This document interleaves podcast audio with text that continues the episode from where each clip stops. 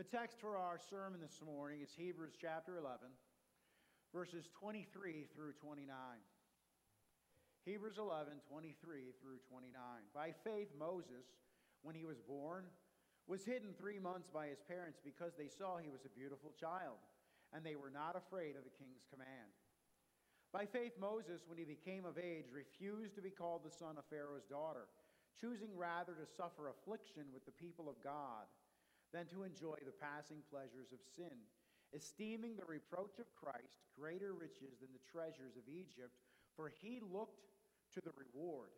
By faith he forsook Egypt, not fearing the wrath of the king, for he endured as seeing him who is invisible. By faith he kept the Passover and the sprinkling of blood, lest he who destroyed the firstborn should touch them. By faith they passed through the Red Sea as by dry land whereas the Egyptians, attempting to do so, were drowned. At this time, I'd like to call our kids forward for their children's sermon. Well, the verses that we just read explain a couple of stories about Moses. See, all the stories of the Bible are about God's grace for his people. And grace means God's special love that he has for his children. And in these stories about Moses, we see God's grace working to save his people. Now, just before Moses was born, the evil king of Egypt ordered that all the Hebrew baby boys were to be killed, and he said that they were to be drowned in the river as soon as they were born. You know, this is often how God works.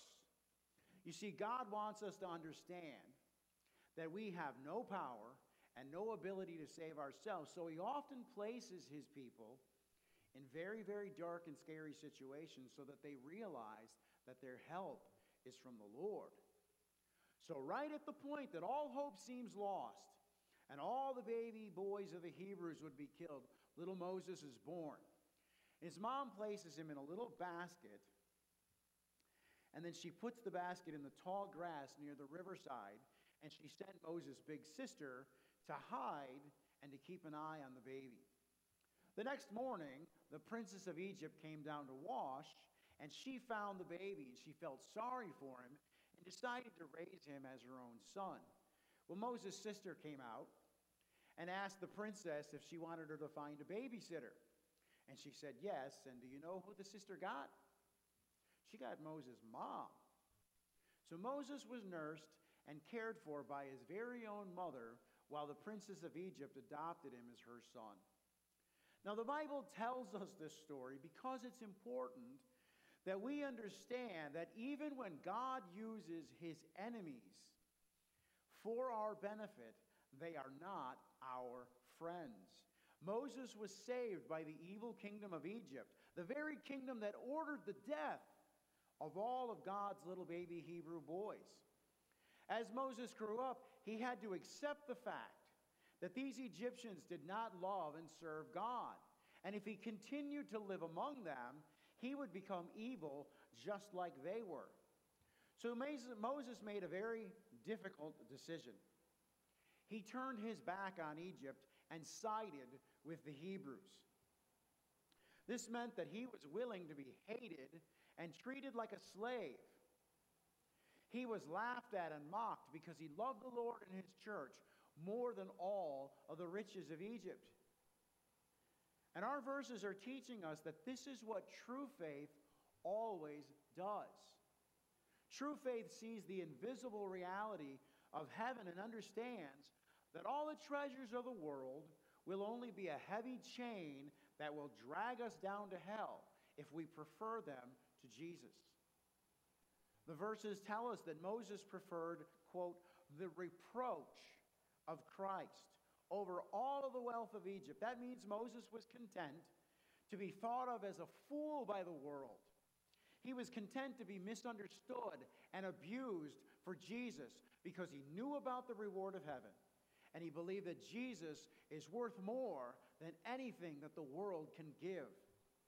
Do you know Jesus said, For what profit will it be to a man if he gains the whole world but loses his own soul? No amount of wealth can be compared to the value of your soul. And Moses understood that Jesus is the greatest treasure there is. I will pray and then you can return to your seats. O Heavenly Father, thy word is perfect, restoring the soul, making wise the simple, enlightening the eyes of the blind, the power of God unto salvation for everyone that believes. We, however, are by nature blind and incapable of doing anything good, and thou wilt relieve only those who have a broken and contrite heart and who revere thy word. We entreat thee that thou wouldst illumine our darkened minds with thy Holy Spirit and give us a humble heart, free from all haughtiness and carnal wisdom, in order that we, hearing thy word, may rightly understand it and regulate our lives accordingly. In Christ's name we pray. Amen. Now, this morning, we're going to focus largely on verses 24 through 27. And really, that phrase that I want to particularly focus on is the phrase, the reproach of Christ. Now, we've noted that faith is passive in receiving the gifts of God, but active in living according to what it has received. And in Moses' faith, we see three important things. We see, number one, he chose communion with Christ.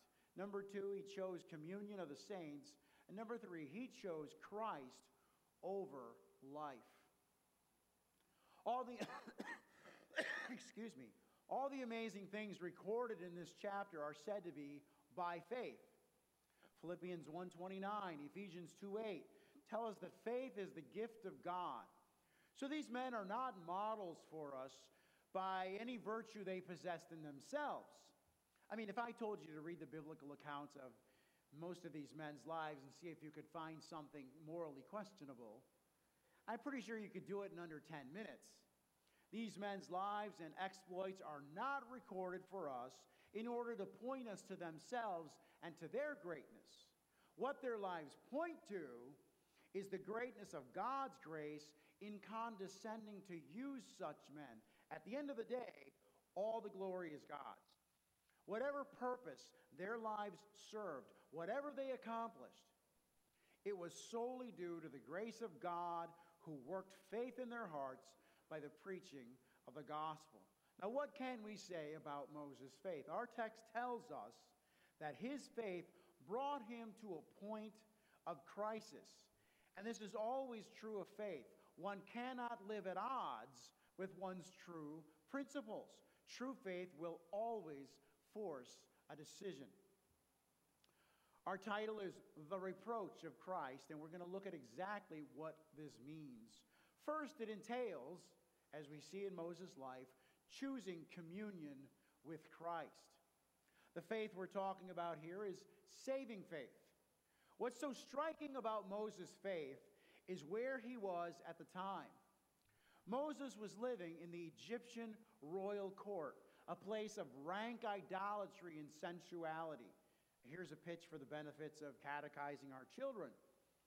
Moses was the adopted son of the Egyptian princess, but he had been cared for by his own mother.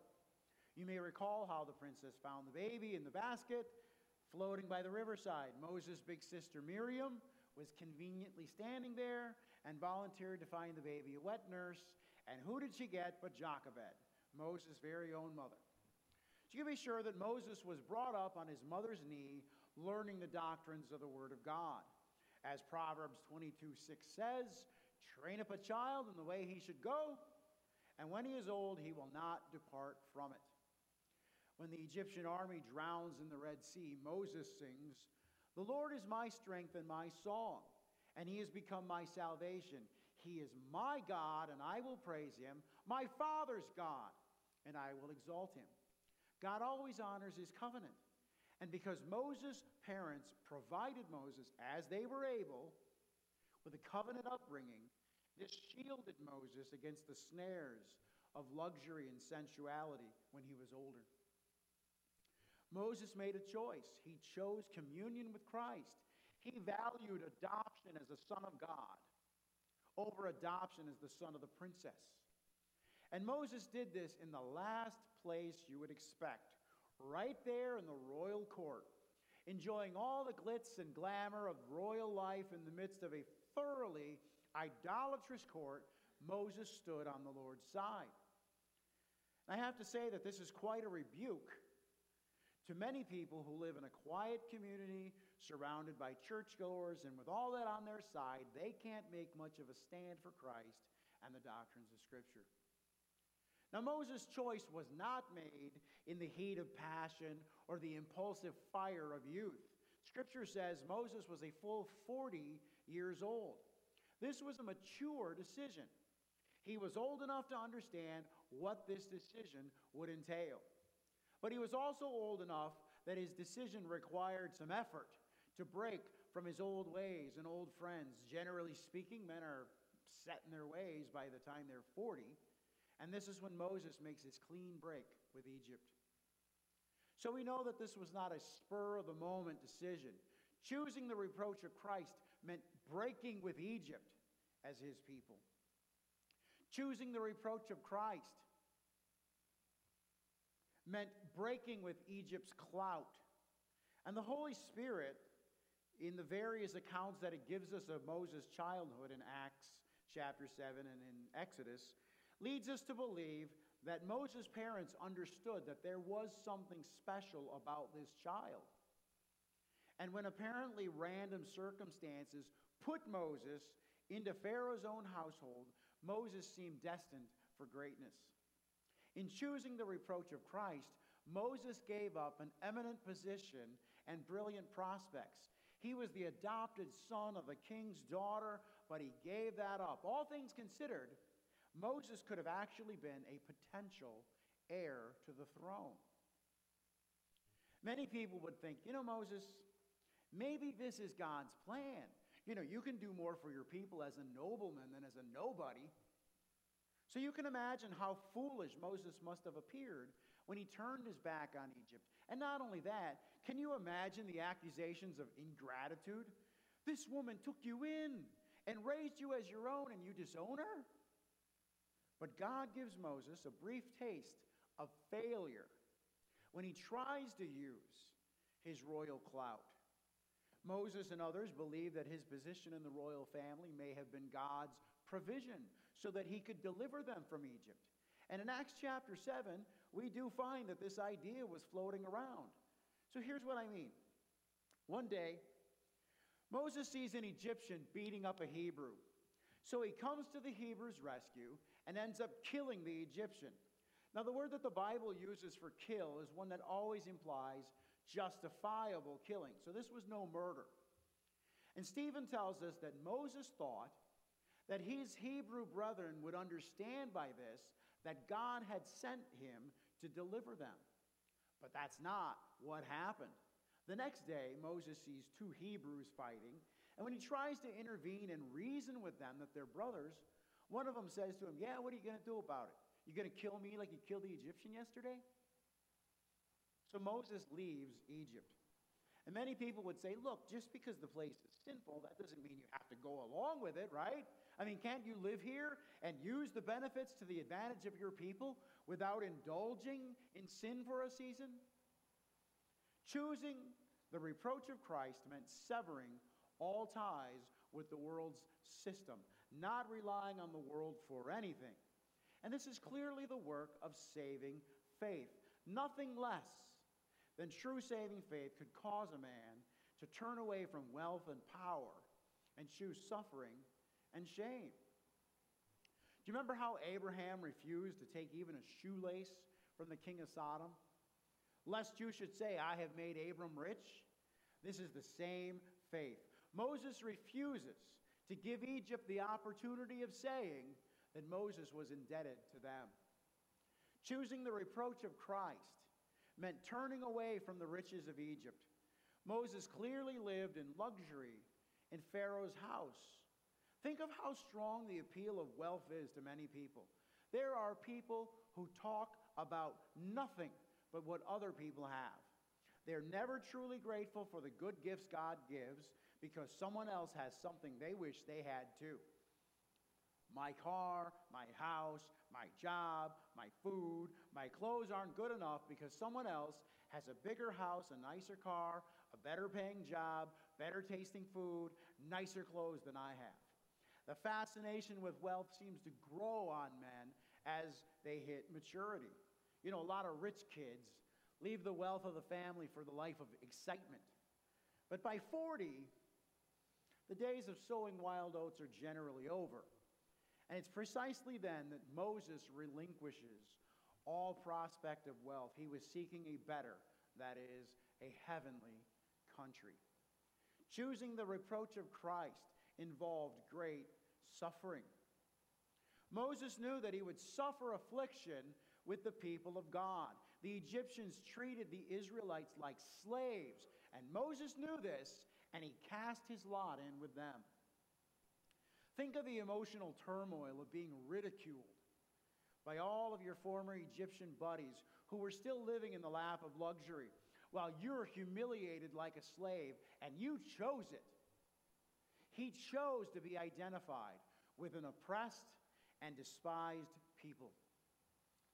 In 2 Corinthians 1 5 and Colossians 1 24, Paul calls the suffering of Christians the sufferings of Christ because Christ dwells in, strives in, and suffers in his church as his body.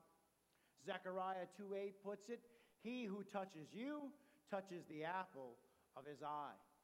Remember what Paul said, or what Jesus said to Paul on the road to Damascus Why are you persecuting me? Christ took persecution of his church personally. Jesus appeared to Paul and reprimanded him for persecuting him. Now, of course, we know that Paul was persecuting Christians, but Christ takes an assault on his people as an assault on his person. The church is, after all, the body of Christ. Choosing the reproach of Christ entailed accepting this fate. The world always hates the church. Now, they may not understand the driving force behind their hatred, but the warfare is real. The church represents the reign of God and it represents the law of God.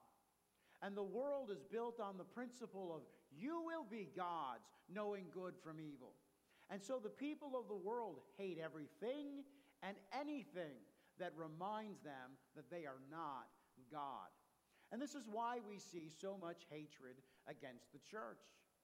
In the early days of the Christian era, the church was numerically insignificant and their societal influence was negligible. And yet, the whole engine of the Roman Empire was bent on their eradication.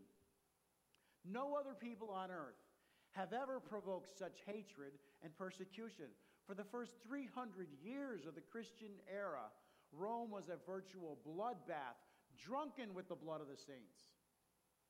Old Testament or New, God's people have always been at the center of controversy and turmoil. The heathen resent the idea of a people chosen by God. The world hates the church. From the earliest days of the church, this was known not just on paper, but in fact and the pressure to conform to avoid persecution is strong and it is real. The current lawsuits against the government with regard to forcing religious organizations to provide free birth control and abortions, restrictions on the church's right to gather for worship, societal pressure to accept the sins of abortion and sodomy are all fronts on which this battle is being waged. And the worst part of it is that we will have traitors in our midst. The church has always had men who, in the words of God to Ezekiel, devise iniquity and give wicked counsel in this city. That leads us to our second point the communion of the saints. Moses suffered a significant amount of adversity, beginning with the day that he tried to use his royal clout to save his people. And the result was that he ended up living the life of a nomad on the backside of the desert for 40 years. Just how much Moses was persecuted by the Egyptians, we're not told. But the fact that he lived for 40 years under the radar certainly tells us something. But here's what I want to point out Moses chose to side with the people of God over the world. And I'm here to tell you that those are the only two choices. Now, there are a lot of people who lament loudly with a false sense of humility that the church is in bad shape. But you know what? The church is always in bad shape. It's only by the grace of God that anyone is saved. And I don't know why people can't get that through their thick skulls. The state of the church in the days of Moses was atrocious, but Moses did not use that as an excuse to disassociate himself from the church. The last 40 years of Moses' life were largely pure misery, as he led a stiff necked people out of Egypt into the promised land. And more importantly, you will never find Moses expressing regret for having sided with the people of God. Even before Moses officially takes up the mantle of leadership, he gets a foretaste of what lies in store for him. When he breaks up the fight between the two Hebrews, what is he met with? Scorn, not gratitude. He had saved a man's life, you know. Did he get any thanks for this? No, he got, Who do you think you are? His brethren turned on him. And this is a common theme in the Bible. It's one of the foreshadowing types of Christ. Moses is betrayed by his brothers, the very ones he's attempting to help. Joshua, after leading Israel across the Jordan River to victory at Jericho, we read that the people started talking about stoning him. Joseph is betrayed by his brothers, the very men whose lives he will save. Jephthah is betrayed by his brothers. They disown him from the family. Samson is betrayed by his brothers. The men of Judah come to arrest him and turn him over to the Philistines after he's just won a terrific victory over them. David experiences betrayal multiple times. Jesus is betrayed by one of his own disciples and handed over to Rome by the very people to whom he was sent. And this is a common theme in the Bible. In it, we see that salvation is only by the grace of God. There is none righteous, no, not one. There is not one that seeks after God. And our catechism focuses on gratitude so much because this is the great sin to forget God and His goodness. How much is Christ worth to you? After being turned on and stabbed in the back, Moses could easily have said, You know what? Forget it. I'm not doing anything for you jerks again. But he wasn't serving man, he was serving Christ. And he went into it knowing that rough times lie ahead. Now, back to our point, many times in Scripture, we find that the conditions of the visible church are appalling. But never do we find true believers separating themselves from the church on account of her condition. The ultimate example, of course, is Christ. Was any other man holier than he? No, sir. But what saith the Scripture? As was his custom, he entered the Sabbath. He entered the synagogue on the Sabbath and stood up to read. We hear people complain all the time that the church is compromised with the world, that the church is full of hypocrites, or that there's no true representation of the church on earth. I'm going to say what I've said before. This is a schismatic, indeed unregenerate attitude. Surely the man making this assertion is not more holy than Jesus. And yet Jesus could be found worshiping every Lord's Day without regard to the sincerity orthodoxy, or faithfulness of anyone else in that building. You cannot love Christ and hate his bride. If I heard someone talking about my bride the way many of these men talk about Christ's bride, I think he'd be picking his teeth up off the sidewalk. By being united to Christ, Moses was united to Christ's people. Christ's people, as long as they live on this side of the grave, are always wandering sheep. And the reproach of Christ often entails putting up with wrong priorities, unbelief, worldliness, and a host of other sinful attitudes. You can't be united to Christ and not be united to his body. Only a fool would say otherwise. And the reality of this truth will be more visible in the examples that we will see listed in the rest of this chapter. At least Moses is a relatively good example. Samson, Barak, Gideon, eh, not so much. Let's conclude by considering the importance of Moses to the argument of this chapter. Nobody was more central to the Old Testament than Moses. The whole structure of the church's worship was given through him. In the New Testament, we often find asking, people asking, What did Moses say? When what they meant was, What's recorded in law? Moses' status in the Old Testament is, what the, is why the Holy Spirit chooses to use him as an example of persevering faith. The original audience of this epistle was strongly tempted to simply just return to the old ways. This would take the heat off. They were being persecuted and mocked for following Christ. Perhaps a compromise could be reached between following Jesus and adhering to the ceremonies of the law. I mean, it sounds innocent enough, doesn't it? And the reason it sounds innocent is because we are by nature prone to hate God and our neighbor. That's our sinful nature doing what it naturally does, twisting the truth to suit its own desires, and then imagining that it's obeying God in the very thing wherein it is most disobedient. Earlier, we considered this, you know, like Moses. Why don't you use this opportunity? But to do so would be to compromise with the world. And whenever compromise occurs between the church and the world, it is always on the world's terms. You know, maybe if we just compromise a little bit with the Judaizers and import a few remnants of the old ways into our Christian faith, we can meet the unbelievers halfway. But Paul says, nope. If you do that, you won't be following Moses' example. The simple and, I guess, unappealing truth is that many of these people did not want to suffer shame for Christ's sake. Few things are as important to us as other people's opinion of us, right? Now, if Moses is your hero, why don't you do what he did?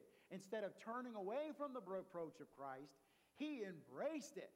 He considered the reproach of Christ to be worth more than all the treasures of Egypt. Now, it's easy enough to say, I believe that Christ is more valuable than all the treasures of the world. It's another thing to put your money where your mouth is. Verse 25 tells us how Moses embraced this reproach. He shunned the royal court of Pharaoh and identified with the suffering of his people, who themselves were disgraced by suffering slavery in Egypt.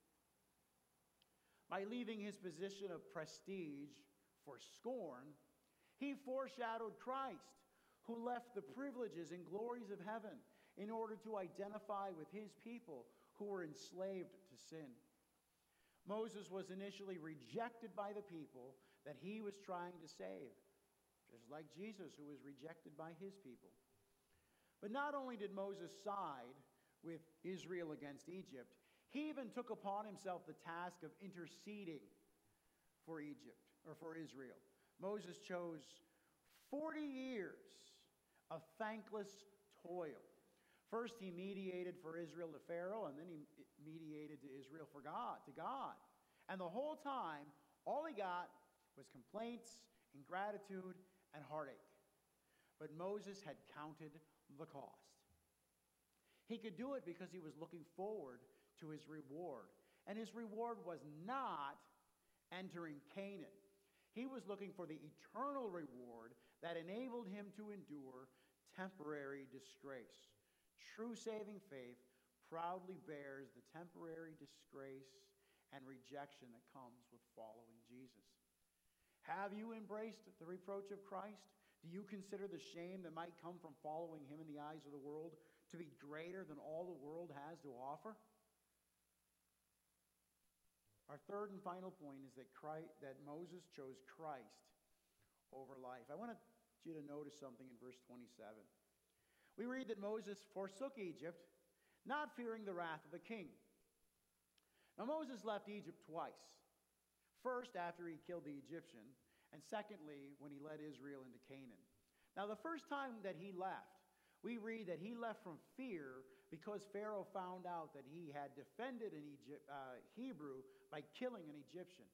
So this isn't the departure our text is referring to, but rather the second departure.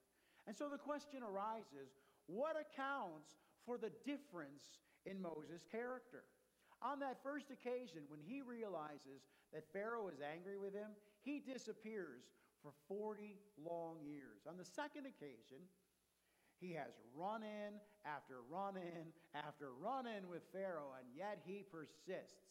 I mean, if there's one word that describes Moses' demeanor, it is fearless. Question What produced the change?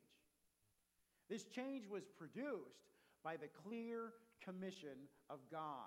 The first time Moses acted in the interest of his people, he was merely assuming that he was called by God to save them. The second time, he had a clear call from God. You know, a lot of wannabe ministers fail miserably at this point because they feel a sense of urgency and they thrust themselves into a ministry long before God has fully prepared them, and disaster is the outcome. And this is another aspect, I guess, of the reproach of Christ. Sometimes you have to stand in the wings for a long time and look like an idiot to family and friends who don't sense your call to the ministry.